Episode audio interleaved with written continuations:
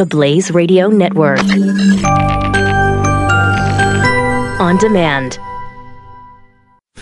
Glenn Beck. The Blaze Radio Network. After Parkland, we were so disturbed and, and, and saddened by what happened in Parkland that we said, we need to do something. And uh, we talked about what we needed to do, and we felt that we needed to make a statement that we will no longer sell assault type rifles, high capacity magazines, and a few other things. And uh, what the, our hearts went out to those kids and to their parents.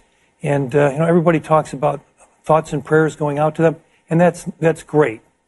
But that doesn't really do anything. And we felt that we needed to take a stand and do this. Great messenger. Uh, That is message- the uh, that is the CEO of Dick's Sporting Goods, and we support his right to make that choice as a business. I think it's a um, ill-advised choice for business, but also it's just Glenn ill-informed. Beck. Mercury.